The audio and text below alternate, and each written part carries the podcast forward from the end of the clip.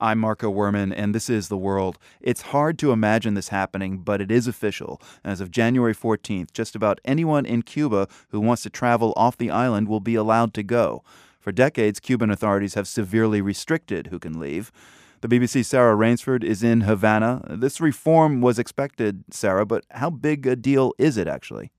Well, I think psychologically it's a huge deal for people. Uh, speaking to Cubans here in Havana, they're saying at last, you know, finally this has happened. It's something that's been extremely unpopular here, the system of having to get government permission to leave the island. Very unpopular for a very long time. And it was more than a year ago that the President Raul Castro said that the system would change, and Cubans have been waiting impatiently ever since. So it is a big deal. It does mean a little bit more freedom for people here on the island who want to travel. Uh, it essentially means that they won't face a bill of $350 all told for all the paperwork involved, which for a country where the average salary, average monthly salary is $20, is obviously very significant. So a bit more freedom and a bit cheaper for anyone who wants to travel. Right, and as I said earlier, just about anyone will be able to, to travel, but uh, who will be able to leave and who can't?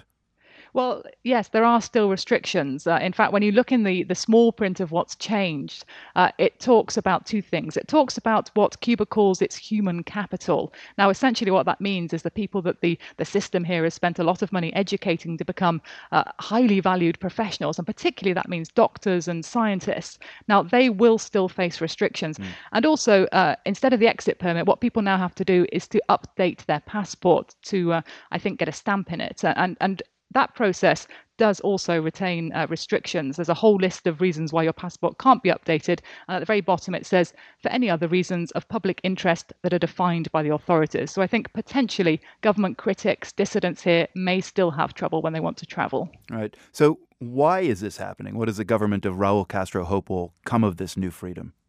Well, I think it's it's partly about being seen to give uh, citizens here more freedom. Um, the headline in the Communist Party newspaper talked about this being a response to the will of the people. So that's how they're presenting it. But it's also about economics. Uh, it's about creating a system where people, uh, like in any other country, can travel off the island and can come back and bring their money, bring the money that they make abroad, and bring their new knowledge back to the island to help with the economy here, which really hugely needs that uh, investment, if you like.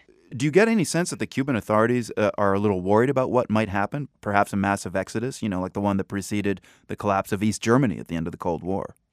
Well, I, I think that's certainly been something that that uh, people have seen as a possibility. But you have to bear in mind that uh, even though Cubans are now, or at least from January, will be free to leave the island without government permission, they will still have to get visas for the countries they want to enter. The BBC's Sarah Rainsford in Havana. Thank you very much, Sarah. Thank you.